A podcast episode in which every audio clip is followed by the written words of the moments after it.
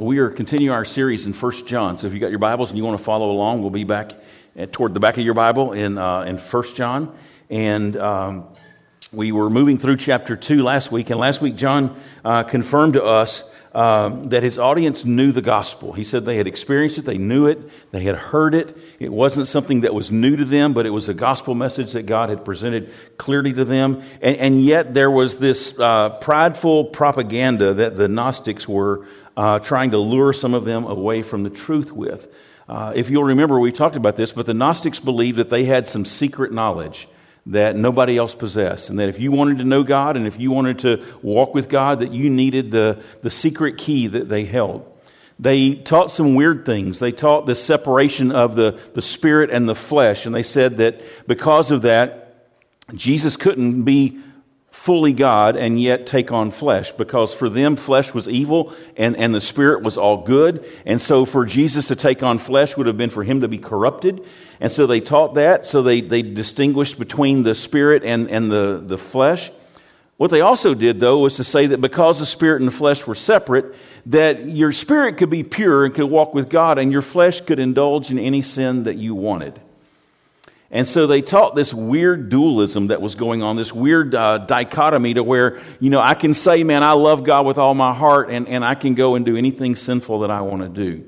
And John's trying to say to his church and to his people, that's simply not true. And so today he picks up kind of where he left off. And, and, uh, and, and he's writing to these people who have kind of departed from the truth, or they're at least thinking about departing from the truth. And, and, and this propaganda that these, uh, these Gnostics are teaching is, is beginning to look appealing to some of them. I mean, who wouldn't want the extra knowledge? Who wouldn't want this extra step to be closer to God? And so the way that they painted it was to look down their nose at everybody else and say, well, bless your little heart, one day you'll be smart like me. One day you'll get the insight and you'll just be walking with God the way that I walk with God. And they made these believers feel inferior because they didn't have this secret knowledge that these guys had. But like the believers in Rome who had begun to love the creation and the stuff that they could see more than the creator and the one that they couldn't see they were trusting more of what their eyes could see and, and what their intellect could come up with than they were the revealed truth of God that had been known since the beginning of time. And so they, they claimed that, that there was this ability to be at home with God and, and, and, and in fellowship with God and yet just living like the devil. And John says that's just not possible. And so in 1 John chapter 2. We're only going to look at three verses today, uh, verses 15, 16, and 17. But there is a whole lot packed into these verses that, that literally ties together from the, the, the Garden of Eden all the way up through our day and our time. And so I want us to spend a little bit of time looking at these three verses, unpacking them a little bit, and seeing how they tie in. So let's just start by reading this uh, in 1 John chapter 2, uh, verse 15. John saying to his church, he says, Listen, do not love the world talking about the world system, the world's ways, or the things in the world, the stuff of the world. So don't love and, and buy into and give your heart to the, the ways of this world, and don't give your heart and set your heart on the things of this world. If anyone loves the world, the love of the Father is not in him. You can't have it both ways, John says. For all that is in the world, the desires of the flesh, the desires of the eyes, and the pride of life is not from the Father, but is from the world. And the world, he says, is passing away along with its desires. But whoever does the will of God abides forever. Now, I said this ties in all the way back to the book of Genesis. And if you want to look there real quick, in Genesis chapter 3, when we go back to the garden and we go back to Satan's temptation of Eve, we, we see some things beginning to happen there that fits this same, distri- the same description that's here. here. Here's what's amazing to me, and maybe it'll be as amazing to you. The same tactics that Satan used in the Garden of Eden, he used with Jesus in the wilderness, and he uses with us today. As I go through this, you're going to see this, this intertwining of these same three things that Satan tries to do. He did it in the garden with Eve, he did it with Jesus, and now he does it with, with Jesus' followers. And, and what's amazing to me is that his tactics hasn't changed. But, but what's even more amazing is that we hadn't caught on. that, that we still fall for the same three traps. We, we've looked at this for thousands of years. And yet, we still fall victim to it. So let's look at it today. Let's see how we can fall victim to these things if we're not careful. And so we'll take what, what, what happened in the garden, we'll take what happened with Jesus, we'll take what happens here in the book of John, and then we'll go, you know what, what can we learn from this and how can we respond in a way that's better? So let's take a minute and look at this. Genesis chapter 3, the first six verses. Uh, this is the temptation of Adam and Eve. It says, Now the serpent was more crafty than any other beast of the field that the Lord God had made. He said to the woman, Did God actually say, You shall not eat of any tree in the garden? Now, is that what God said? Did God tell them they couldn't eat of any tree in the garden? No. So what's Satan doing? He's, he's starting to sow some seeds of doubt by throwing in a few extra thoughts and kind of twisting what God began to say. And, and so the woman says to the serpent, Well, we can eat uh, of, of the fruit of the trees in the garden, but God did say, You shall not eat of the fruit of the tree that's in the midst of the garden, neither shall you touch it, lest you die. But the serpent says to the woman, Well, you'll not surely die. For God knows that when you eat of it, your eyes will be open, and you will be like God, knowing good and evil. So when the woman saw that the tree was good for food, and that it was delight to the eyes, and the tree was to be desired to make one wise, she took of its fruit and ate. And she also gave some to her husband who was with her, and he ate. Look at what was appealing to Eve here in this, in this passage. So Satan begins to sow these seeds of doubt, these seeds of discontent, these seeds of can you really trust God or is God holding out on you? And he begins to sow those seeds. But, but look what it was in verse 6. It says, So when the woman, what? Saw that the tree was good for food, the desire of her flesh for that food it was a delight to the eyes. There's the eyes that we read about in 1 John. And the tree was desirable to make one wise. There is the pride. All three things right here in the garden with Eve. He, he, he says in 1 John that, that, that, that, the desire of the flesh, the desire of the eyes, and the pride of life. Here we see the, the, the, the desire of the flesh. We see the desire of the eyes. And then we see the pride of life. I can be wise. I can be wise. God knows that you will, you will know things that you've never known before. That, that God knows that your eyes will be open, that you will be like God, and you will know good and evil. Think about this Satan is selling them something that they don't even want. All that they've known up to this point in the garden is what? Good. And he says, Oh, but you're missing something. Really? What are we missing? Oh, you're missing something that, that, that, that you just have never, ever known. Well, what is it? Oh, it's just this, this thing. It's, don't worry about it. It's just you're missing out. And, and, and they make you think that you're missing something that, that you just can't live without. It's what they do on commercials today. They try to get you to spend money that you don't have on stuff that you don't need. In fact, things that you didn't even know that you needed until you saw their commercial. And, and that's what Satan does here. He comes in and he begins to, to, to, to, to, to appeal to her flesh, to appeal to her eyes, and then to appeal to this pride. You could be like God. And he begins to appeal to those things in her, in her life. And, and he's hitting on some buttons here that are common to all of us. And so he says, Did, did God actually say you can't eat from any tree? And she says, Well, well, no, but he's sowing these subtle seeds of doubt and he's questioning God's goodness. He put you here in the midst of all this. Why? So that you could just be tempted? So that you could look at it every day and go, oh man, my mouth is watering and I would just love a piece of that fruit. But so he caters to her flesh. She corrects him and says, no, no, God doesn't say none of the fruit, just not this one fruit. Well, God's not telling you the truth. If, if you're saying that God said you're going to die, you're not going to die. You're, you're not going to die. God is lying. In fact, God's lying to keep you from becoming like Him. If you eat this fruit, your eyes are going to be open. You're going to be like God. And you are going to know good, oh, and evil. But up to that point, they had only known good. Who wants to know evil?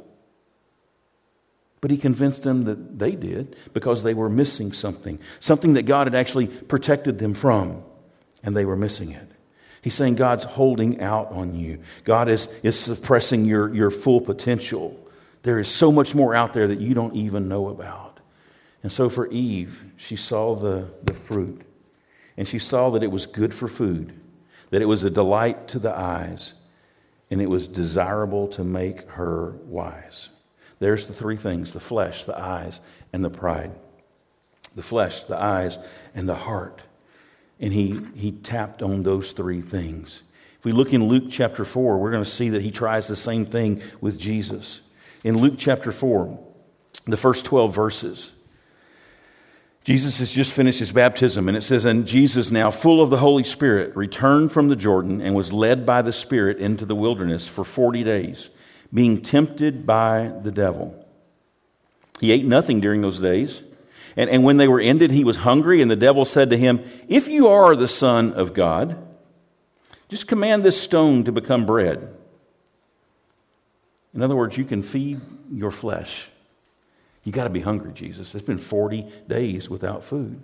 So if you really are this all powerful God that, well, that Satan knew that he was, all you got to do, I tell you what, just feed your flesh. Just turn this little stone into a piece of bread and, and you can munch down and have a great lunch. But Jesus answered to him, and It is written, Man shall not live by bread alone so the devil took him up and showed him all the kingdoms of the world in a moment of time.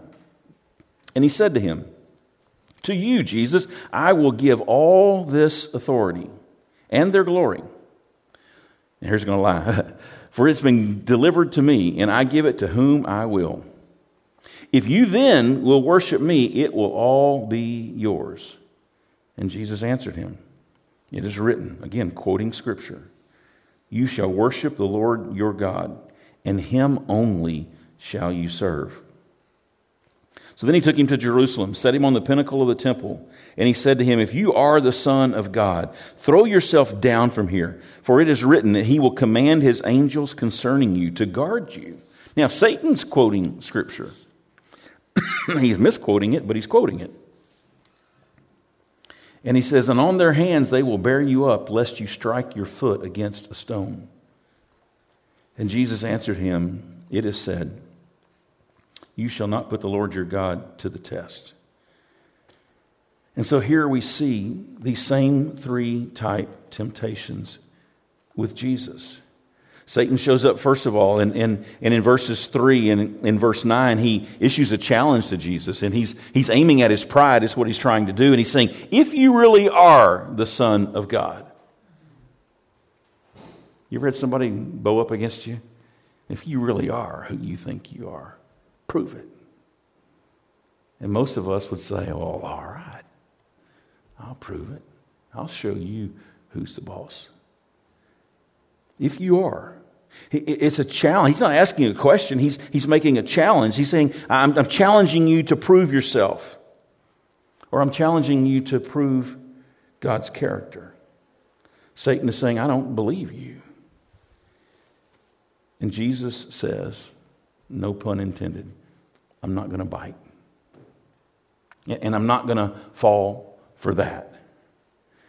You say, turn it to, to bread, take a bite. I'm not going to bite. You say, jump off the temple and, and, and the angels will catch you. I'm not going to fall for that. Look at what he says to Jesus here. Look at these three temptations. If you are the Son of God, feed your flesh. Make this stone into a, a loaf of bread and feed your flesh. When that didn't work, he takes him up and shows him all the kingdoms of the world in a moment of time. And he says, I'll give you all the authority, all the glory, all of this. If you will just fall down and worship me, I'll make it all yours. He's appealing to what Jesus can see. Look at all the nations. It'll all be yours, Jesus. All, all you got to do is just have this subtle shift of heart. Stop worshiping God and start worshiping me.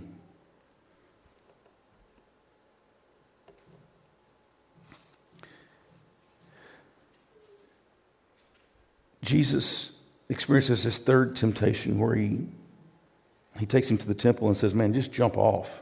Scripture says, doesn't it? Doesn't it say that, that he will guard you, protect you, that he will catch you? Prove yourself to the world. Show your power to the world. Work your magic, Jesus, and let the crowd see who you are. The pinnacle of the temple, there would have been people all in the courtyards everywhere around there, and if Jesus would have just jumped off and let the angels catch him and set him softly on the ground, wouldn't the crowds have been amazed and wouldn't they have come and, and wouldn't they have wanted to make him their king? Here's the shortcut that Satan's offering. I can give you a shortcut to becoming the king that you claim you are.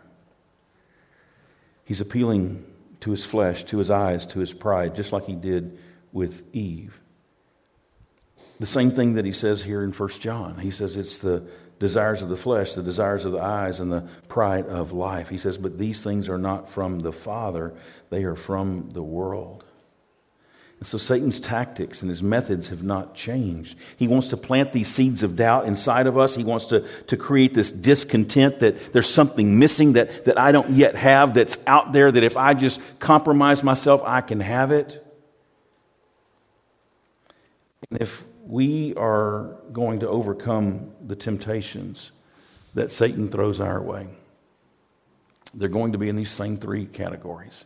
He's going to appeal to our flesh, these desires that are within us. Some of these desires are legitimate desires. Jesus' desire to eat food was a legitimate desire. There's nothing wrong with the, the desire to, to want to eat food after you've gone without it for a while. There's nothing sinful about the desire to want to eat. But what he was trying to do was to get him to fulfill a legitimate desire in an illegitimate way. And Satan is the master of that, saying, Well, you, you deserve this. You ought to have this. If, if God loved you, he would give you this. So just go ahead. And he tries to get us to fulfill a legitimate desire in an illegitimate way. This happens in marriages where there is sexual desire, which is a God given thing. And Satan tries to get us to fulfill that desire in an illegitimate, ungodly way.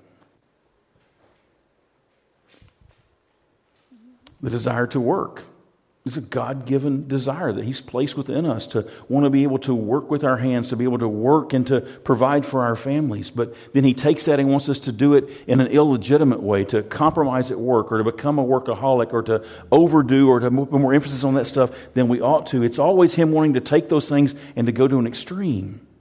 So it's not always a, a sinful desire. Sometimes it's a God given, legitimate desire that we are trying to fulfill in an illegitimate way. So, how do we overcome these things? How do we keep from becoming victims of these same three traps that have been here since the Garden of Eden? I think the first thing that's got to happen is that we, we need to, to take note of, of the condition that Jesus was in as this happened. The scripture says that he was filled with the Spirit. If I'm going to be successful when temptation comes, I need to be under the Spirit's control and not under my own. I need to be operating in the power of the Holy Spirit and not the power of Rob.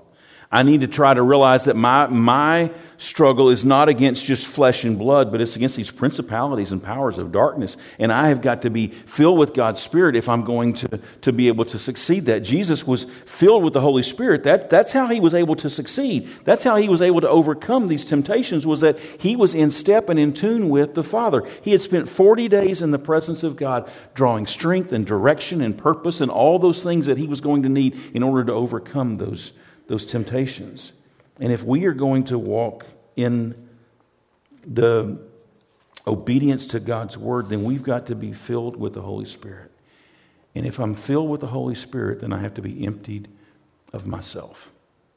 I can't be filled with both. In order for God to fill me and to saturate me, He's got to drain me of myself. And He's got to get me beyond myself. So Jesus, first of all, was filled with the Spirit. Second thing is that Jesus was led by the Spirit. He was full of the Holy Spirit, and he was led by the Spirit into the wilderness for 40 days. Now, listen, he was led into the wilderness away from everybody else, into the presence of God, where Jesus could find the perspective and the power and all that he needed in order to be able to do what he was about to do. We need to be fully surrendered, full of the Spirit. We need to be led by the Spirit, listening to the Spirit, and obedient to the Spirit. We need to be familiar with the Spirit's voice so that when Satan shows up, and, and, and gives us a counter view or a counter opinion or counter directives that we recognize his stuff as a lie. Next week we'll come back and talk, or not next week because Daniel's going to preach next week, but the following week we'll come back and we'll talk about this danger of the Antichrist that were coming in the, in the, in the, the church and trying to infiltrate the church with lies and stuff. And, and the way to, to identify the Antichrist and, and those messages that come alongside of that is to be so familiar with the Spirit's voice that we recognize the lie when it's presented. This is why it's so important, guys, that we don't just get our spiritual food in, in, in, an hour on Sunday, but that we're in God's Word daily, letting the Word of God sink in and soak in, and us become so familiar with the Word of God that when a lie comes, we go, no, no, that's not what God said. But it's not enough just to know the difference. We've got to be committed to the truth. Eve knew the difference. Satan says, Did God say you can't eat of any of these fruit? No, no, no, that's not what God said. She knew the truth. She knew exactly what God had said. But she let her heart be led away. So Jesus was full of the Spirit, he was led by the Spirit. And I want you to notice his response when he is tempted by, by Satan. He says, the first one is, you know, if you're the Son of God, command this stone to become bread. And here's what Jesus says in, in, in verse 4 I'm not living for the stuff of this world. That's not why I'm here. Man does not live by bread alone. This worldly stuff is not what feeds my soul.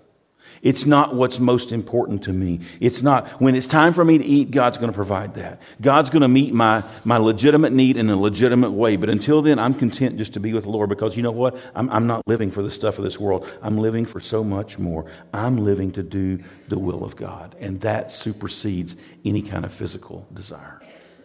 Listen, guys, until we allow our fleshly desires to take a back seat to our godly desires, we will never be victorious over sin. Until we decide that what God offers us is so much better than what this world offers us, we will constantly be in battle day by day by day going, do I take the world or do I take Jesus? Do I, do I walk with this? Or do, and we'll, we'll constantly begin to weigh those things out and say, well, let me see which one's more beneficial for me today. Do I give into my flesh or do I follow the Spirit? And I really believe that the only way that we're going to have victory in those areas is for God to capture our hearts. It's got to start in the heart. It, it, it, doesn't just start here. Eve had this. She knew what Scripture said. But man, her heart went the opposite direction. Satan came and sowed those seeds of discontent, those seeds of doubt. Did God really say? Does God really love you? Is God holding back from you? It, doesn't this plan sound better than God's plan? And she let that doubt begin to sway her. And I don't know about you, but it's very easy for me to convince myself that my way's better. That, you know, surely God will understand. Surely, I mean, he, he couldn't have meant it that way. Maybe he, and we just try to rationalize our, our sin.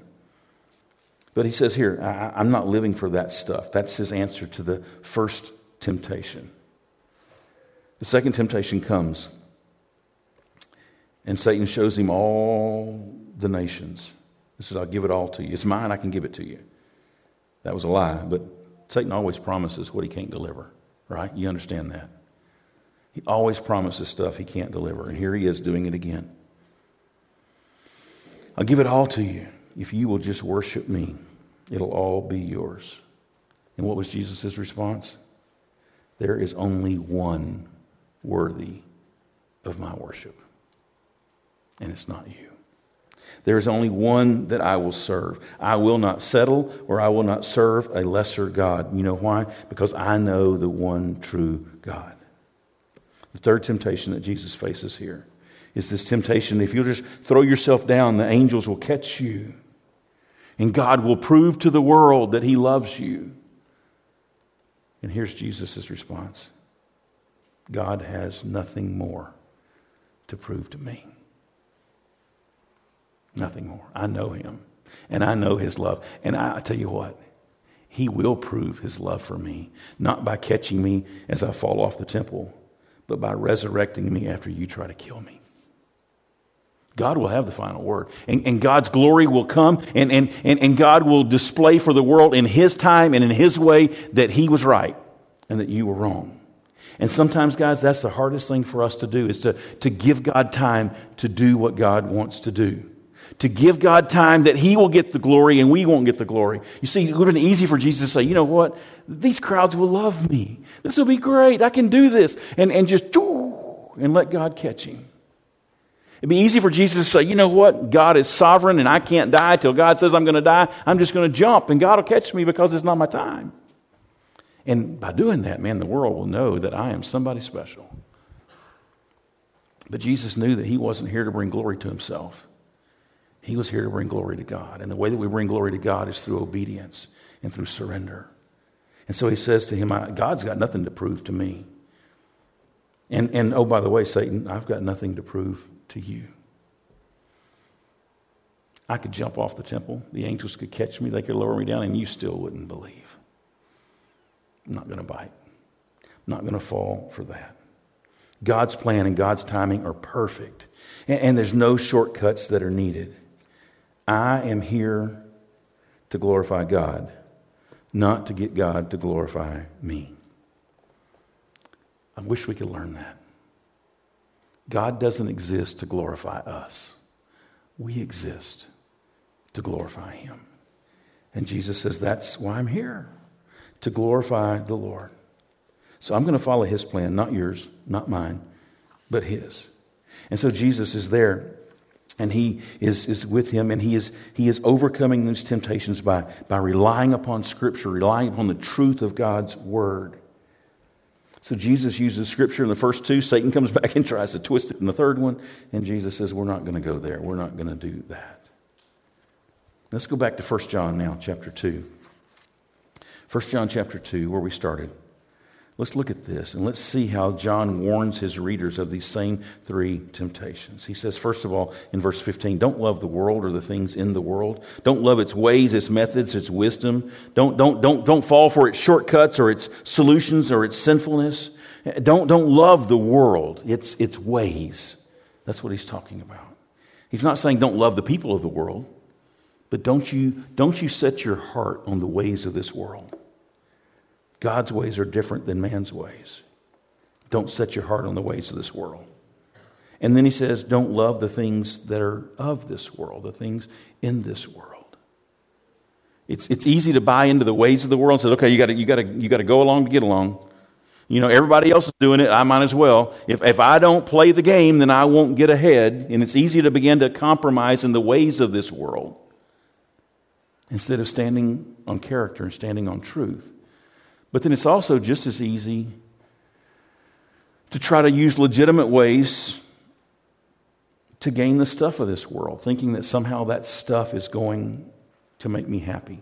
Somehow that stuff is going to bring me prestige or power or position. If I can just get more of this world's stuff, then, then I will be okay. And to, to begin to think that our purpose here is just to accumulate stuff or to achieve some kind of status or to somehow get others to serve me. And that's not our purpose. We were made for so much more. We were made to serve our Savior, to glorify our God. And John's going to say, I can't set my heart on God and on anything else. We can't serve two masters.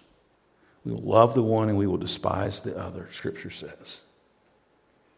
So here's what Satan does. Is he comes along and he will offer me and he will offer you any kind of substitute that we will fall for in order that we take our hearts off of God and move them to whatever that substitute is that he offers us.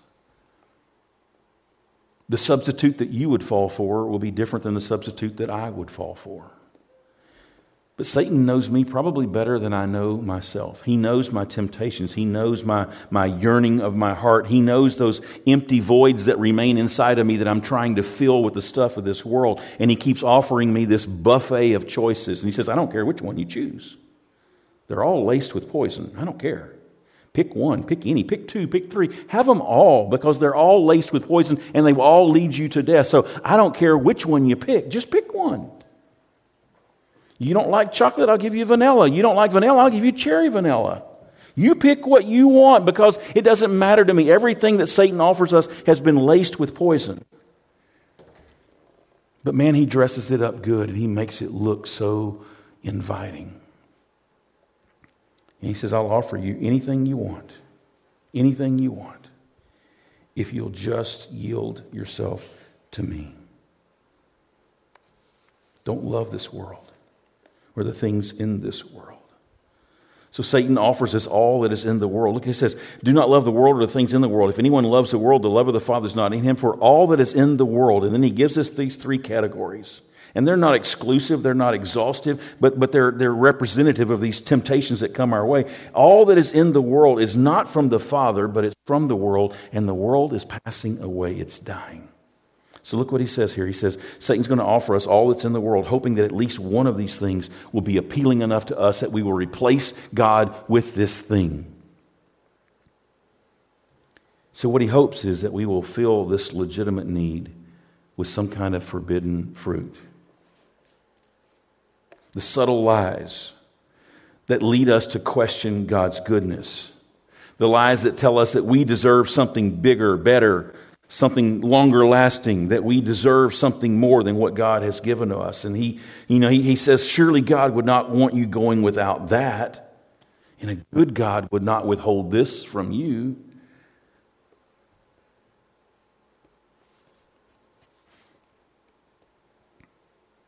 We look at our lives and sometimes bad things happen. And we ask the question, why me?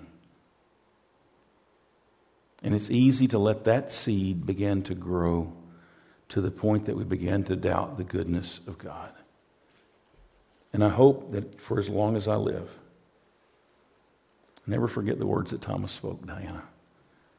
When he stood up here and he said, I'm not angry. How could I be mad at a God who died on a cross for me?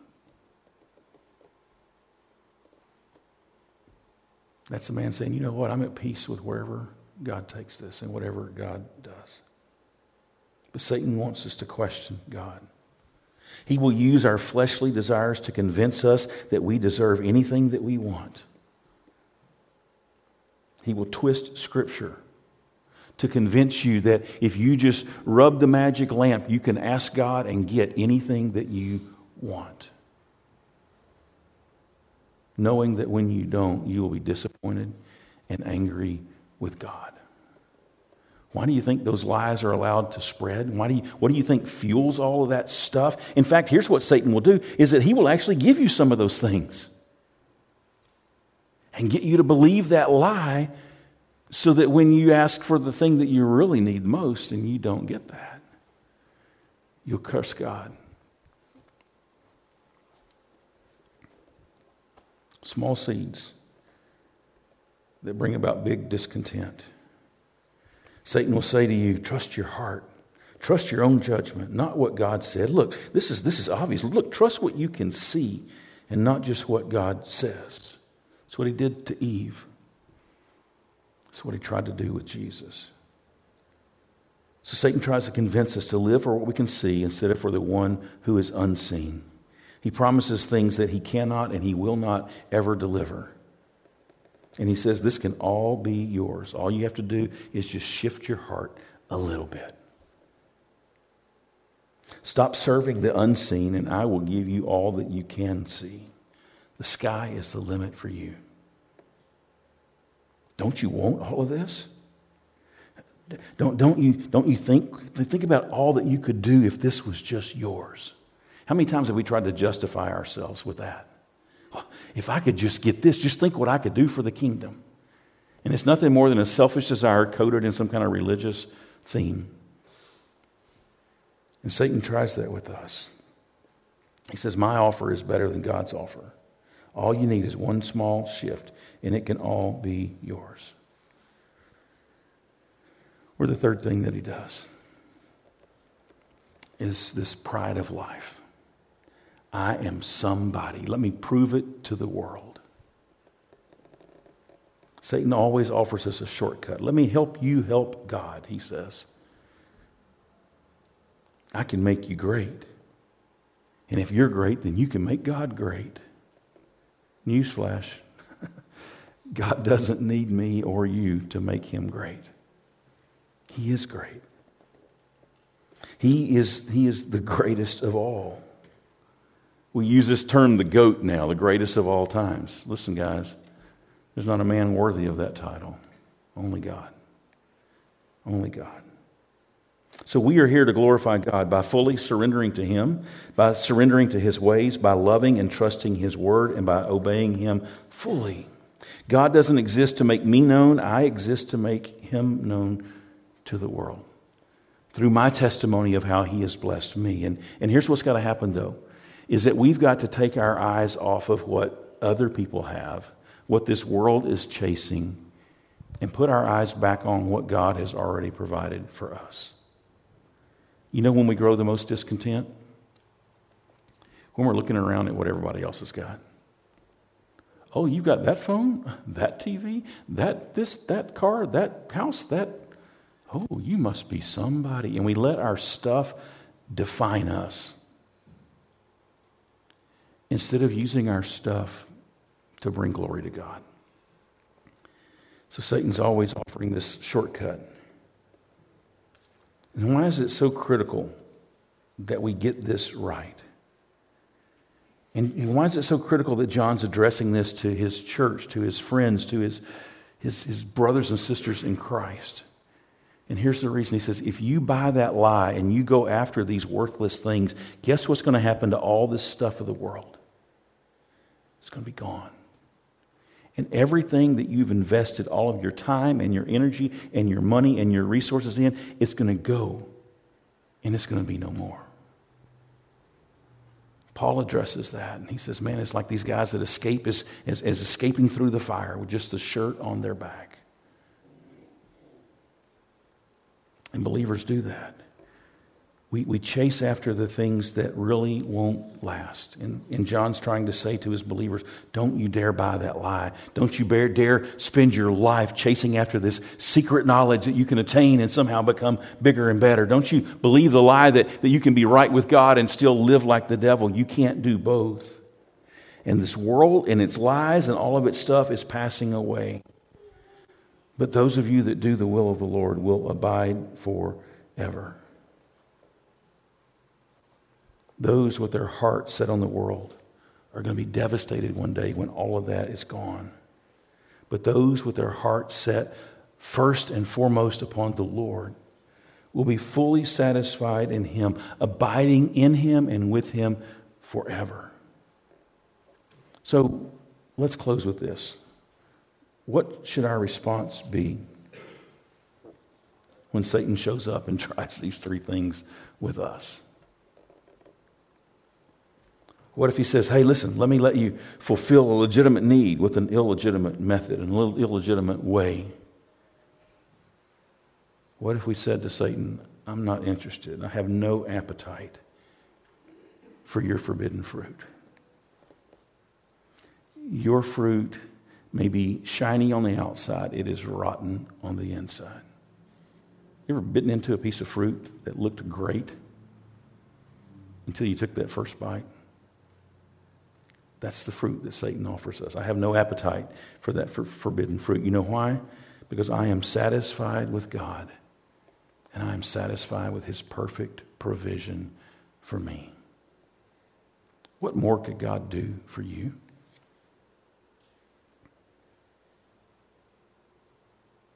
What, what do you need that God has not provided? We need to learn to be content with what God's given us, or we will constantly be looking to fulfill a legitimate need in an illegitimate way. So when he shows up, we need to say, hey, I'm not interested. No appetite. Forbidden fruit. Second thing is that we ought to be able to say to Satan, I don't need your decaying deception. I don't need to set my eyes on the nation. I just need to set my eyes on Christ. My goal is not to gain the world and to lose my soul, but my goal is to, to gain this, this thing that God has freely given to me called grace and salvation. That's what my heart is set on. My eyes are set upon Christ. My heart is filled with gratitude for all that He has already done for me. And third, when He says, let's prove to the world that you're who you say you are. And let's get God to prove that He really loves you. We can say to Satan, God has nothing more to prove to me. That was settled on the cross. And I've got nothing to prove to this world. You know why? Because this world doesn't define me, Jesus does. I know who I am in Christ, and He will reveal Himself through me in His way, in His time. I cling to Him. So let me close by asking you these couple questions. And I really wish that you would take some time and, and legitimately think these through. First question is this Am I, am I seeking to fulfill legitimate needs in illegitimate ways? Men, are you seeking to fulfill a God given sexual desire in a ungodly, forbidden way? Ladies, are there things in your life that you're seeking to fulfill? emptiness inside of you that you're trying to fill in illegitimate ways? Second question Who or what am I looking to to satisfy the longing of my soul?